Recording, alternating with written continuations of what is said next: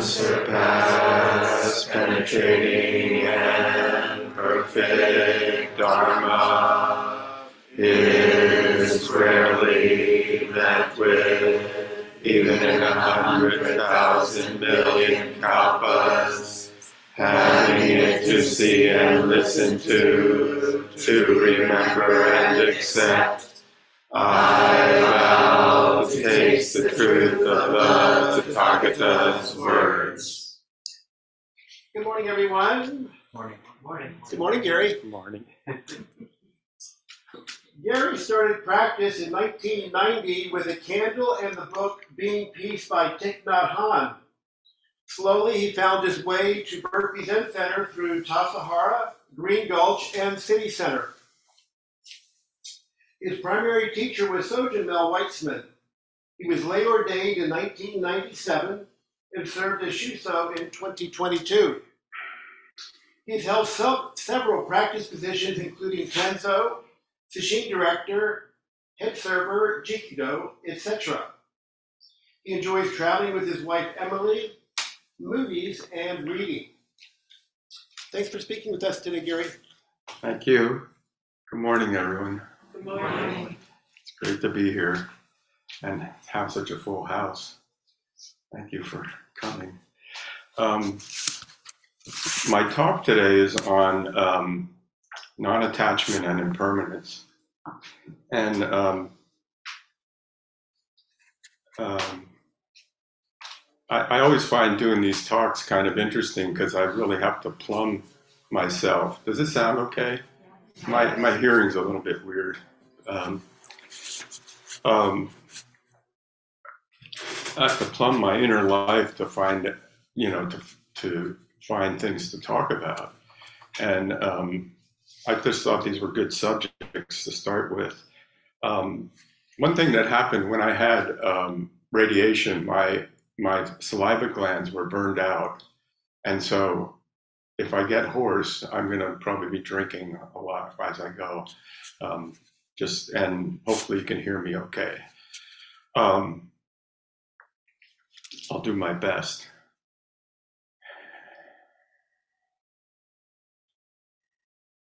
I had something happen to me the other day. Um, I was driving in San Rafael and I came up to a stoplight.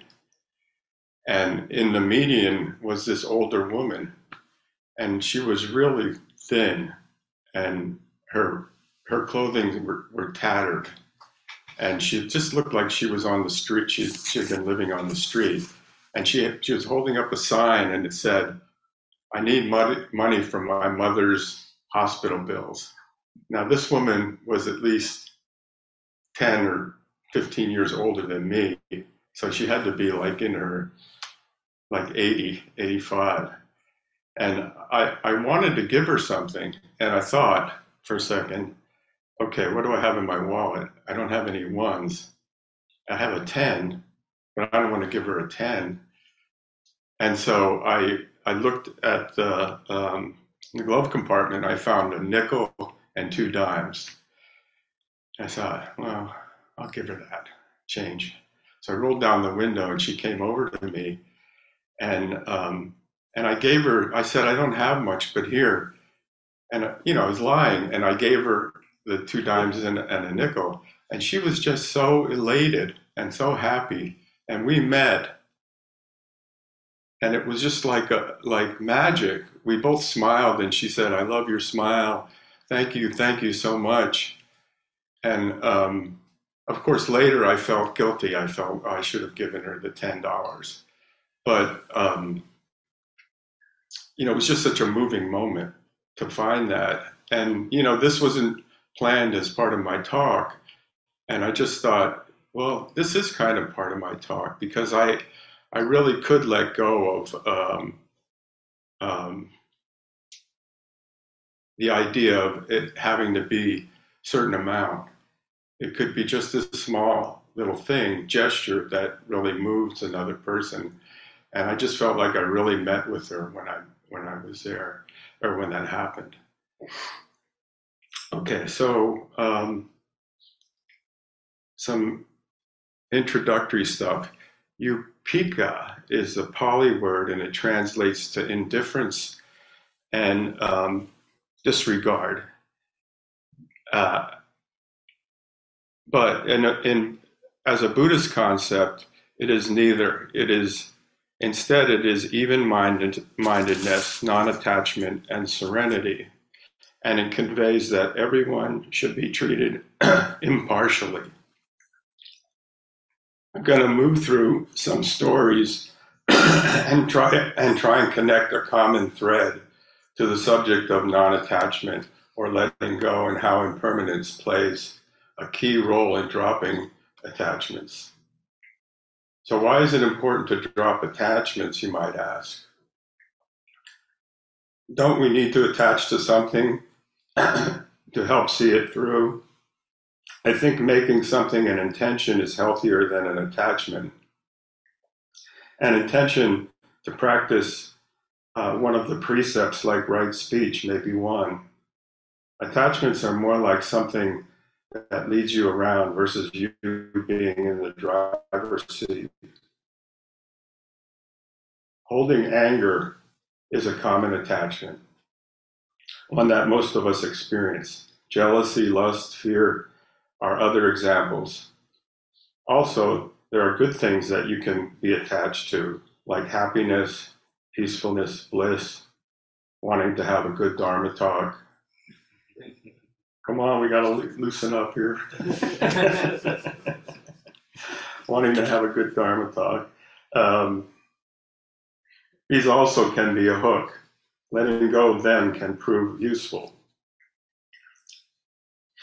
I practiced my talk with my wife, Emily. She thought that some of the writings I reference are difficult to know if it's my comment or the writings. So I'll try to cue you when I start and end a writing. First, I'd like to read you how Sojun Roshi, my teacher, responded to Lori's question about dying. Note that he uses the first person uh, pronoun. He uses I a lot in this. Sojun responded,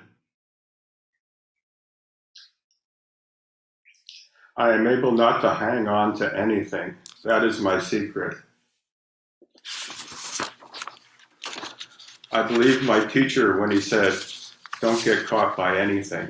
I really believed it. And then not only did I believe it, I started to act it out. So that's where I'm at. Don't get caught by anything. I'm able to not dwell on something. The news is what the news is. My anger is what my anger is. That's all. And I try to do what I can to assuage my and everybody's anxiety. I don't have much anxiety. I'm going to die. I'm on my way. What should I do? Worry about it? Everybody does this. Nobody escapes. This happens to every single person that ever lived. What should I worry about? What's there to worry about? I'm just not that kind of person. That is what I decided when I was young. I said, I'm going to live my life all the way up to the end and when it's time to go, I go. That's part of life. Life is death, so we experience it every moment. There we are, the next moment, there we're not. This happens every moment. That's the end of the reading, and um, that's one of uh, Sojun's expressions of uh, letting go or um, non attachment and how he manifests it within. Now, another term that I wanted to clarify for people who are new here, or maybe have um, haven't heard this, but sesshin is a name for our long day or multi-day retreats. Uh, it was a it's a name adopted from Japan, and I heard it translated as touching the heart. I'm sure there's other translations of of that. Um, I'd like to tell a story about Sesshin, um, about something that happened to me. So, so this Zen student, me, enters the gate and checks the seating chart and then checks the job listings. You do this before each day begins to get your work assignment and see and try it out.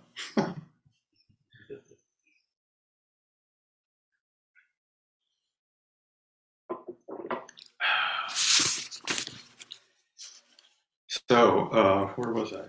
Um, Checking your work assignment and see. okay.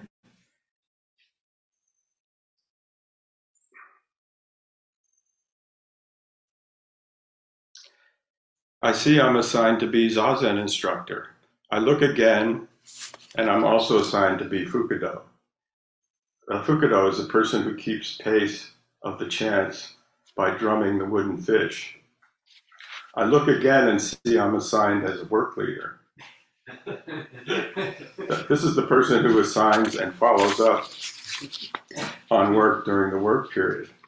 My heart and mind are charged. How can I possibly do all these positions? I ask myself. I pause and wait outside for any arriving folks who come for Zazen instruction. While waiting, I take a piece of paper out and write down the names of the participants in sesshin. I start assigning positions that I know I need to fill for the work period. Still, no one has shown up for instruction. The sesshin director who assigns initial positions, is on the porch. So I approach him and ask, How can I do zazen and be back for chanting and do the drumming position? The dir- director suggests being brief in the instruction. okay, I say. By now I'm frazzled. I wait and wait, take a deep breath, and decide to do one thing at a time. That's all I can do anyway. I think doing zazen or seated meditation helped me to drop that mindset. Nobody, nobody shows for zazen instruction. One position down. I go, go into the zendo for service and chanting. During the prompt for the chant, which is kind of like we call it an ornament. It's kind of you you're reciting the title of the chant. Um, I take out the striker, and suddenly a big arm reaches over and settles on my shoulder, and the Doan says, Lo Fukudo. it ended up the drumming was not needed for the noon, uh, was not needed. It's only needed for the noon service. Two positions down, all is well. Skipping ahead to the work period, and this task went relatively un- uneventful. Ah, the end of my positions.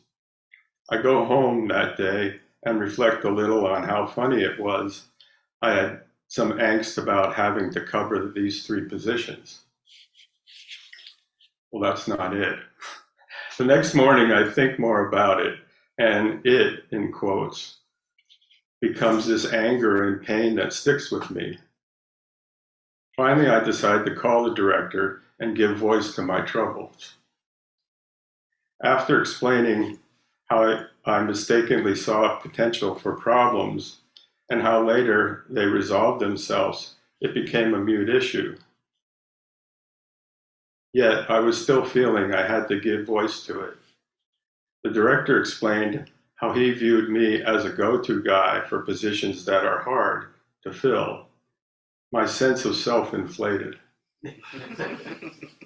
and now he, the director, had just, and how he, the director, had just returned from a memorial for his mother and was frazzled himself. Ouch. Now I'm more, now I have more than a touch of guilt. that's kind of the end of it.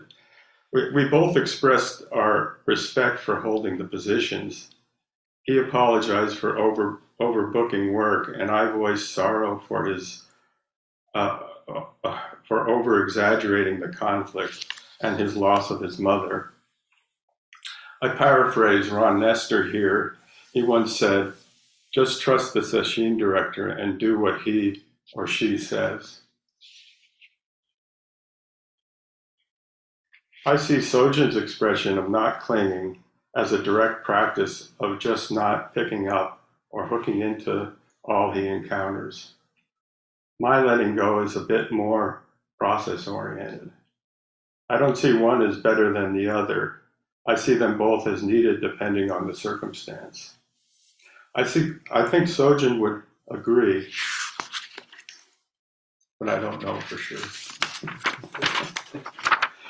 I have to say that having been around Sojun for so many years, I felt him embodying the practice of not clinging.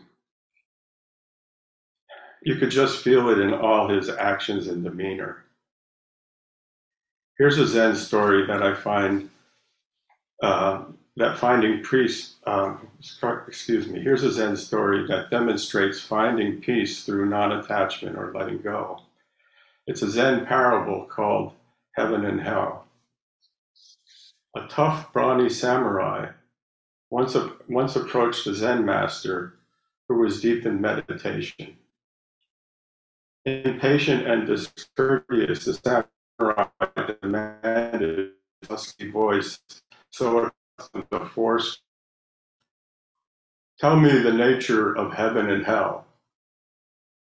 The Zen master opened his eyes, looked at the samurai in the face, and replied with a certain scorn Why should I answer a shabby, disgusting, despondent slob like you? a worm like you. You think I should tell you anything? I can't stand you. Get out of my sight. I have no time for silly questions. The samurai could not bear these insults. Consumed with rage, he drew his sword and raised it to sever the master's head at once. Looking straight ahead the into the samurai's eyes, the master tenderly declared, That's hell. The samurai froze. He immediately understood that anger had him in his grips. His mind had created his own hell, one filled with resentment, hatred, self defense, and fury. He realized that he was so deep in torment that he was ready to kill someone. The samurai's eyes were filled with tears. Setting his sword aside, he put his palms together and deeply bowed in gratitude for the insight. The Zen master gently, with a delicate smile, said, That's heaven.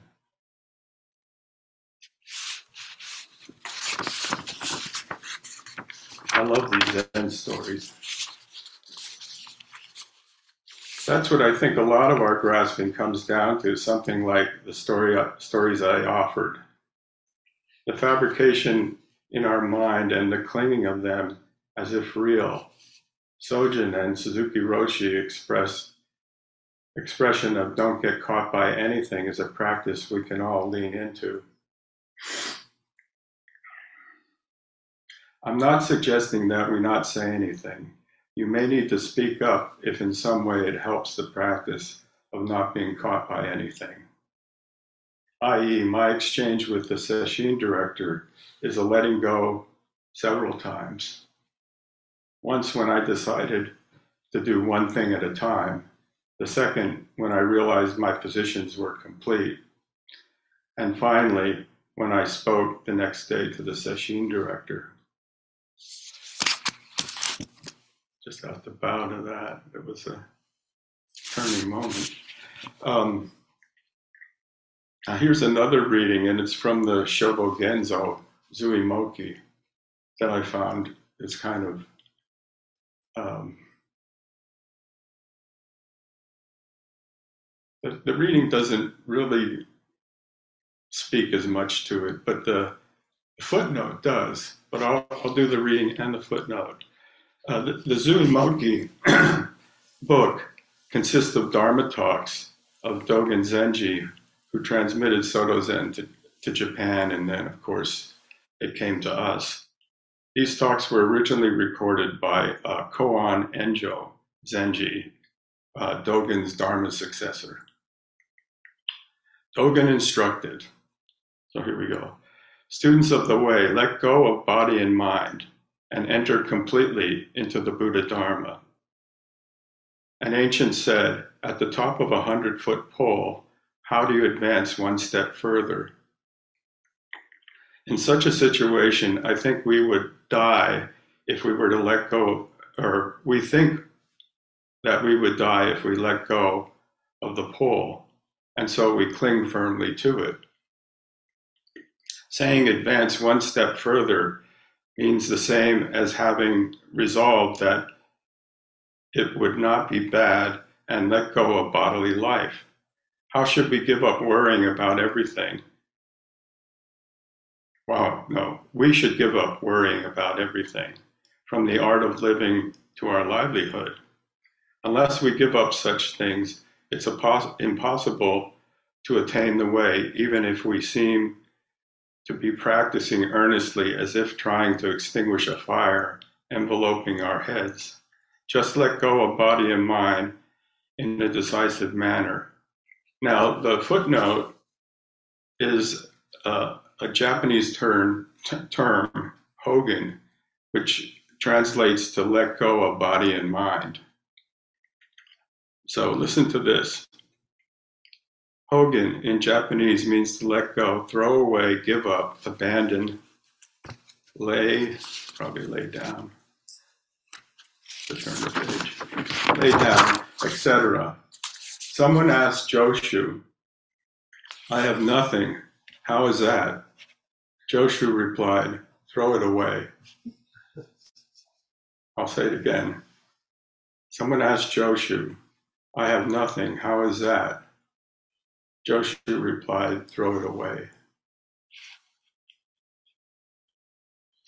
The, the Pali term for impermanence is um, anicca. I'm not sure if I'm pronouncing that right. Correct me if I'm wrong. Um, it's the belief that all things, including the self, are impermanent and constantly changing. The first of the three marks of existence in Buddhist um, thought. Uh, the three marks are impermanence, suffering or dissatisfaction, and no self. So, in thinking about not getting caught or non attachment, we have to bring in impermanence, I think. I view non clinging and impermanence as complementing each other. If you can realize the impermanence of all states and all things, then non attachment may become easier. How do I see that? Um, we're all in an ever changing swirl of events, causes, and conditions that we face moment by moment. If you're in a relationship with someone, you each turn and are being turned by each by each other. So so how do you find your center in that in this swirl? I find that uh, finding my breath in this activity helps me to put down what comes up so I can look at uh, look look at it more clearly. Putting it down doesn't mean that or means a lot of different things. It could be saying, "Can we wait to discuss this? Can we pause?" It could mean remaining open to what is happening or being said and deeply listening to the other person before responding in the end, it's best to put it down and let go of your clinging in a world that is impermanent. How else can we stay present? Confusing as it may be, we have a choice. Live in your fabricated clinging, or set down what you're clinging to and embrace the present and open to what is.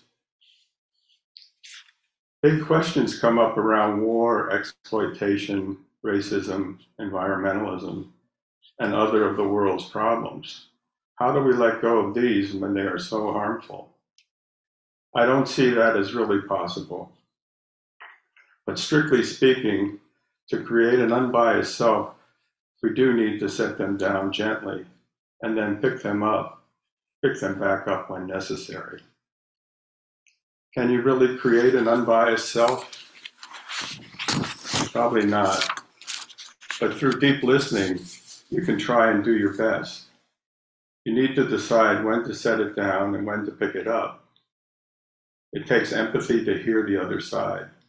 This is a topic much larger in scale than I have time to address or skill to do so. So I have another story. My 50th high school reunion. Letting go is fine, but I think it's nice to have context, to, to have friendship and community. I recently went to my 50th high school reunion, my first reunion in 50 years.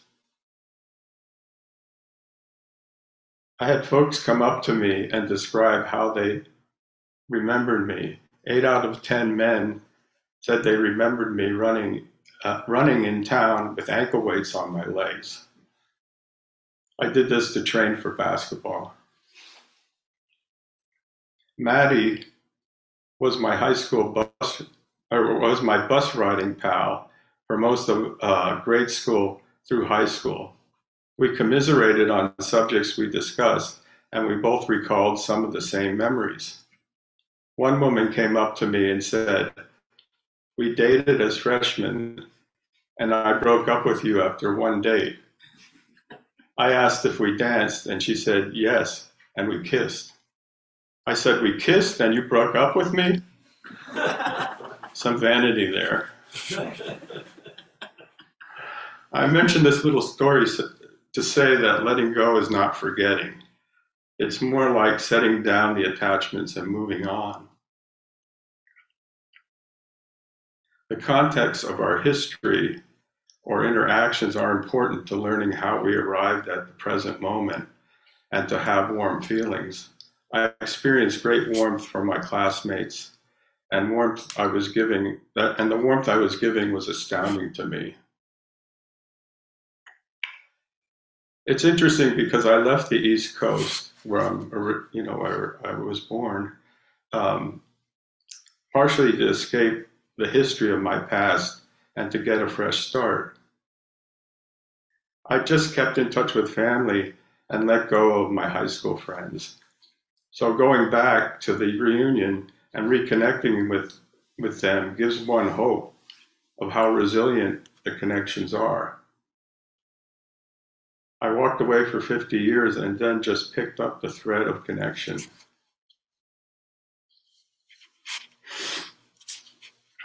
Another practice of letting go is to let go into something. So there is a, and, uh, so there is a beneficial result. This sounds a bit like gaining idea, but maybe it, and maybe it is, but it's better than being caught. An example might be when you let go of fear into a sense of safety or a sense of relaxation. Forsaking the need to be right, that's the big one, or to have one's opinion justified can allow a person to settle into feeling of peace.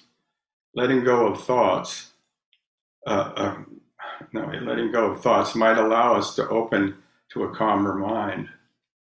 By letting go into something beneficial, we can make letting go a bit easier. The 12th century Japanese Zen master Dogen writes Impermanence is itself Buddha nature. I'll say that again. Impermanence itself is, uh, is itself Buddha nature. How do I see that? That deeply realizing the impermanence of life is the cornerstone of being free and impartial to life circumstances. I don't mean we ignore what we're facing. We just have the wherewithal to put things down in order to see. Somehow, I don't think this interpretation is enough. He's pointing maybe to his radical view that we are born with Buddha nature, and yet we um, and yet we need to practice to uncover it. As in basketball, practice is key to playing well and teamwork. So too, sangha helps with the support to stay on the path. I want to say a little something about the Diamond Sutra. Carol, Susan, and I have been studying it for about two or three years. We're using Red Pine's translation, which is, and we're about three quarters way through. Now, that book is about this thick. The sutra is only like 50 pages, it's only like this big, but the commentaries are huge. Um, and we only meet every three weeks, so that's the reason it's taking us that long. Um, if I were to say anything about it, I'd say that Buddha is telling his student Subhuti not to cling to any concepts or mental formations. When I read it, I can see both the Heart Sutra and Dogen's teaching in it. I recommend it. blow my nose here. I'd like to read something on impermanence. It's called Do We Really Believe in Impermanence? And it's by Carol Wilson. I don't know if anybody's ever heard of her. Don't raise a hand. Okay. Um, Carol writes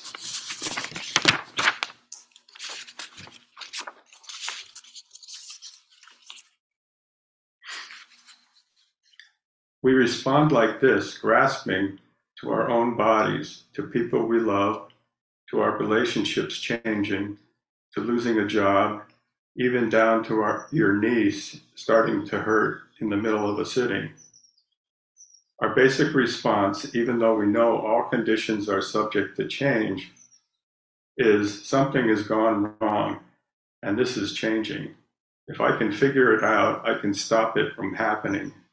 Isn't that isn't that often how we end up responding? And in that response, we suffer sometimes enormously. And even though I've seen it a thousand times, it's still not so easy for me to get the get the fact that the suffering is not about the change itself. The suffering, if you get right down to it, is about my reaction to the change. It is my denial, my lack of acceptance, my basic not wanting to feel pain or loss. I'll pause for a second. I'd like to pause this reading of Carol's to stress the importance of Zazen. I see it as a gateway to how attachment and aversion can arise and drop away. I didn't say that right. I see it as a gateway to how attachment and aversion arise and drop away. How do I see that? By taking your seat and simply allowing mental, uh, mental attractions and mental aversions to come and go freely. So, more on Carol. Carol, Carol continues Why are we conditioned the way we are? It's a habit of mind. We crave the pleasant and can't stand have something we don't like. Here we're stuck. It's not the truth, but it's our habit, and it's a deep habit. We cling, even though we all know rationally that the problem is not the change, the problem is our clinging. But that doesn't stop us for one minute. It's our very grasping at phenomenal experience as it passes, the external or the so called internal, are looking always for a resting place that, pro, uh, that provokes the suffering in our life. It can be very hard to recognize, but freedom comes not from finding somewhere to rest, but from no longer needing to look for some place to rest. There's a wonderful quote in the Diamond Sutra which says, He abides in peace who does not abide anywhere. That's the trick.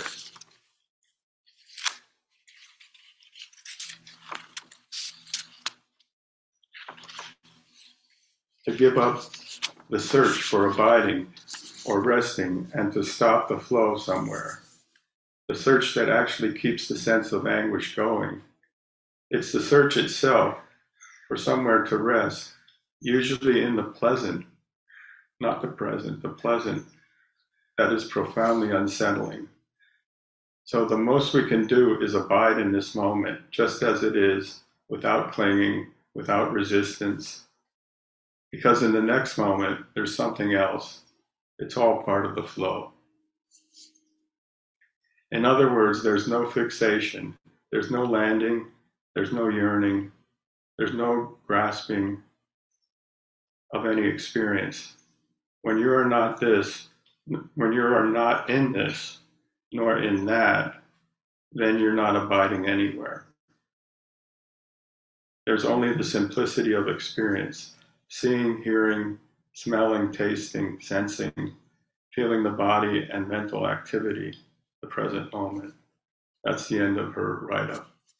Pretty lengthy, but sorry about that. Um, I know grasping for things to be difficult all too well. Post cancer treatment has left me in a real not knowing state. This should be good for a Zen student, no? not knowing is most intimate.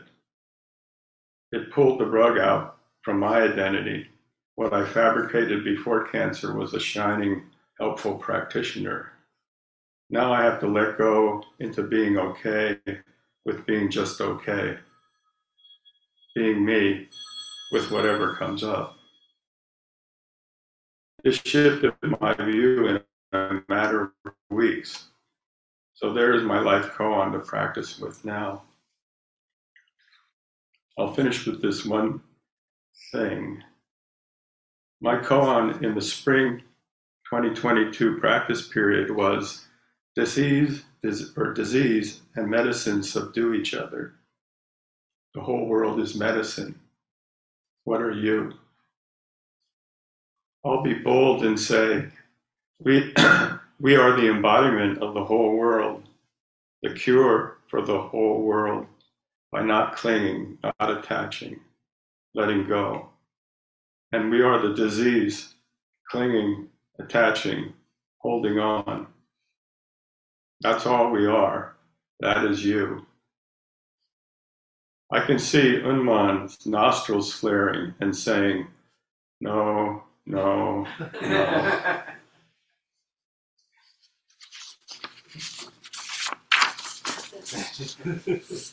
That's all I have. Any questions? I think we have some time.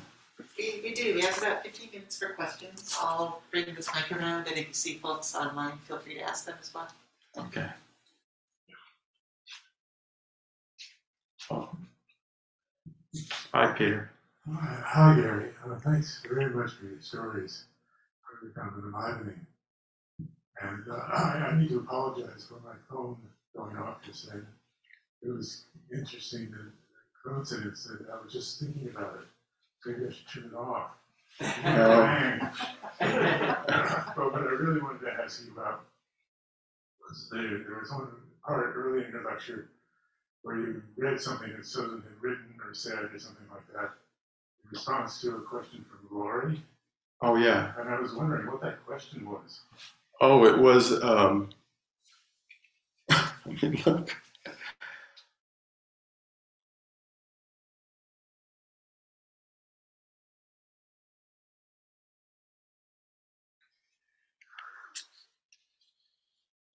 It was just about his, about dying. Oh, just uh, what, are your, what are your thoughts on that? Yeah. The, que- the question Laurie asked Sojun was, now that you're diagnosed with cancer, has anything changed about your um, feelings of death, about death? Thank you, Ross. Thanks, Ross. And what was his reply? I wasn't here to hear it, I'm sorry. Pardon me? What was Sojun's reply, Re, re, what was his response? response? Oh, it's pretty long. I, I, I can give it to you later if you, Oh, if it's okay. Okay. Sure.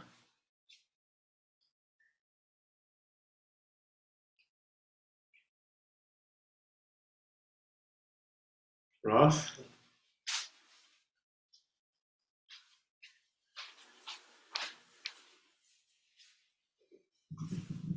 Hey, Gary. Hi. Um, at the beginning of your, near the beginning of your talk, you spoke about intention, and I'm wondering if you could uh, talk about the difference between intention and, atta- and attachment.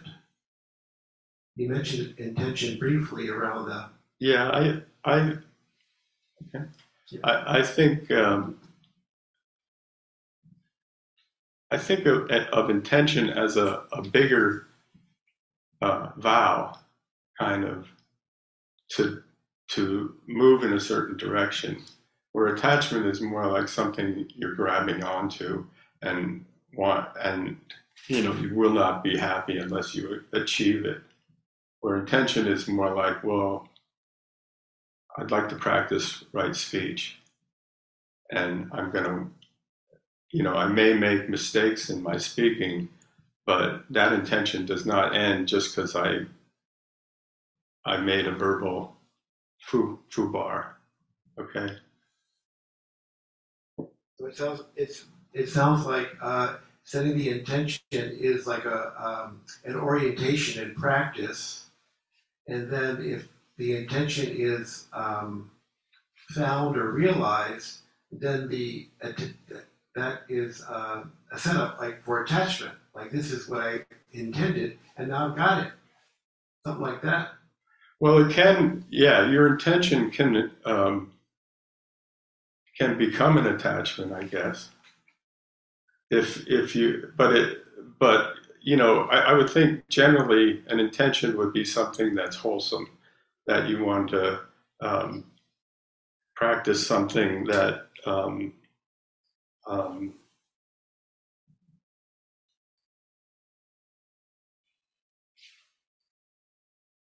that's kind of helpful in the world. Um, it's a good question. I haven't thought that deeply about it. Um, maybe it's better to define attachment. An attachment might be something like a, a strong a greediness and desire, where an intention is more like a, um, Maybe not greedy, not, not desirous. Yeah, to be not greedy, not desire, uh, not to um, strive. You know, it's it's tricky because you know you do have to work at certain things to achieve certain, like in the arts or in public speaking or whatever. You know, so there is. We need to work on that together. Thank you, Gary. Sure. Yes. I, oh, I'm sorry. And then Margot. Gary, has uh, having had cancer uh, changed your practice toward impermanence? What was the last part? Changed my practice. Toward impermanence. Oh, how has it? Yeah. Um, it made me see how um, unimportant some things we do or um, yeah, how certain things are so really dumb. That you know when you're kind of in the throes of life and death you kind of feel you know why are you worrying about that? You know what what is the big deal? So it, it kind of made me see having trouble answering questions today. Um, to not get so caught up in things, you know, to um,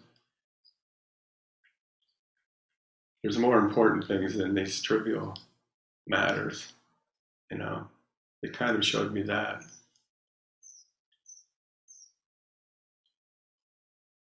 Is that good? That- Marco?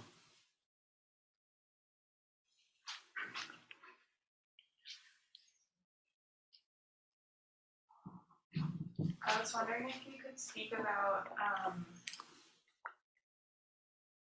this kind of how you hold this welcoming of some kind of memories or some context for your personal history and some idea of like how you arrived in this place, um, if that makes sense. And also, uh, like Gobi talks about in Zazen, of like Zazen as this vow of like Can completely you re- I'm s- body and mind.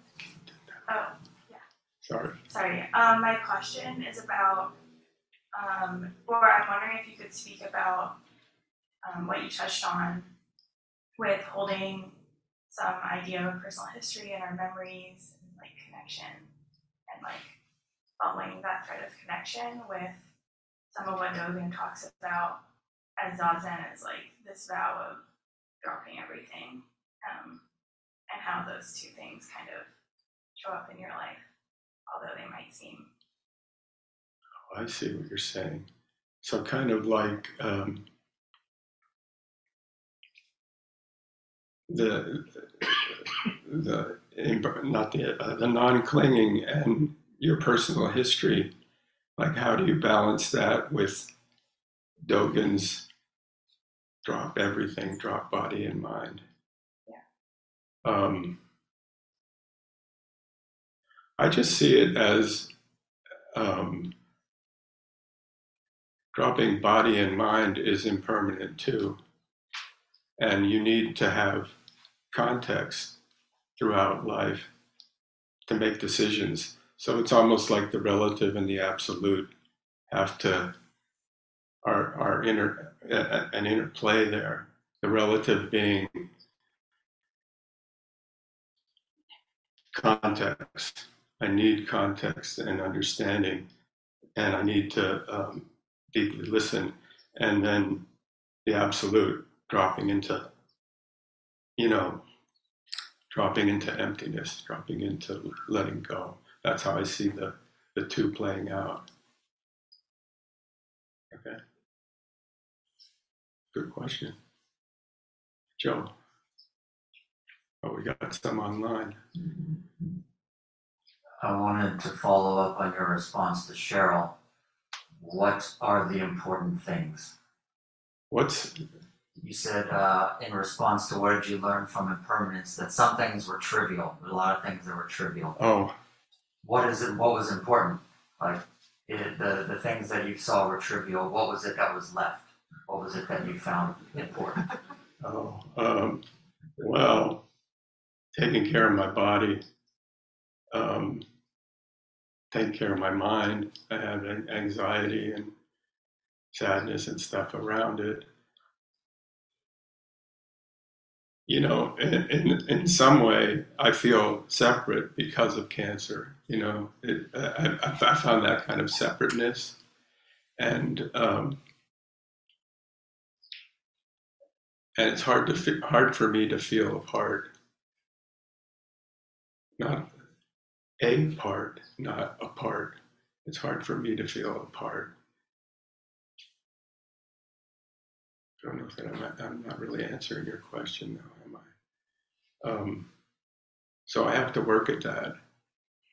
And you know, if, if you if you see things as being trivial, and not, why should you worry about that? That separates you in a, in a way. Sounds like taking care of your life is Yeah, what was important. right. And everybody around me, you know, in, in my life. That's your life. Yeah. yeah. Yeah. Thanks. Sure. Okay, we have someone online here. Nick? Hi, go. Gary. Hi, I Nick was impressed. Robinson. Okay, how are you? I'm doing good. I was uh, impressed that you spoke up to the Sesshin director and uh, you know told told them about your experience with your job assignments. Yeah, you know, uh, you know, you could have you could have said to yourself, "I- "I'm just attached to some expectation that I, or desire I had for how my job assignments would play out." And you could have told yourself, just you know, Gary, let go of that, you know. But instead, uh, you uh, saw an opportunity to to make some kind of connection yeah, and to uh, give voice to uh, y- your experience. So my question is, how did you get there? How did how did you choose to do that? Um, well, I was sitting in the living room uh, this we have a small living room. I was sitting there with my wife, and I was saying, you know, it, it bothers me what happened. And uh, she said, well, why don't you call him, talk to him? Why don't you talk to him? And I said, I thought for a while about it. And then I said, yeah, I am going to call him. You know, I have to admit, Rob and I go to go to breakfast every once in a while. He was the sesshin director for that. And so it wasn't that hard for me to, wasn't like a cold call that I didn't know the person. So, um, but I also felt like this could really separate. I was worried that this could really cause separation between him and I, because I like having a, having friends, right? Everybody does, and uh, so I was care- careful about it. You know, I wasn't. Maybe I. Um, so that's kind of how I did. That's how I got to it, in a sense. Um, and I found it worthwhile. And I also asked him before I put it in the talk if it would be okay, because I, I, I felt like he might not want me to to bring it up, and he he was fine with it. I don't know if Rob is online or not, but um, I told him that he's in the talk. Thanks for that example. Does that answer your question, kind of? Yeah, good job. Okay, thanks. I see Nick swimming every once in a while.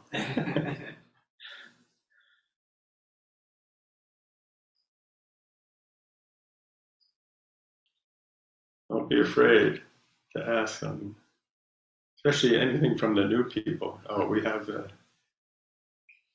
Oh yeah, I got. I can't see. One more question, and then we'll. Okay. Sure. Hey, Hi, Gary. long time no see. Long time no see. Good to Great see you. up there. Should, I take this down Sure, temporarily? Okay. that, that will help me. Um, just on the um, topic of your talk, thank you so much for your talk. Um, this image of you cooking porridge for breakfast uh, came to mind, and um, I don't really know what the. I feel like sometimes there was some um, playful response going back and forth with you and Sojun around breakfast and the results of cooking, and I don't know. So I just wanted to um, ask an open-end question if you have anything to share about the experience of cooking in, in our practice around non-attachment, or if any. Um, No, should I be that- cooking polenta porridge for breakfast, and that came to my mind. that Um, makes sense. well, you know, I think I tend to cook where I have a recipe, and then I I play with the recipe a little bit. So there's kind of an impermanence in about um, the amount of ingredients and um, you know, kind of how what can I get away with in not using this or doing that or adding this or or subtracting that. Um, that's one thing in impermanence. Um, you know, we're very schedule oriented, so we have times we have to meet. And I tend to work backwards in cooking, so I know I have to be done at certain time, and then I uh, see how I can fit all the pieces into that. So there's kind of an impermanence there. There's no clear, and I'm ready to adjust. That that's a that's a key thing because you know it's like driving. You know, driving is so so much impermanence going on. You don't know what's going to happen, who's going to come in front of you. Um, is that a good, good answer for you? Yes, definitely. Thank you, Gary. Sure. Okay, we should we should finish up.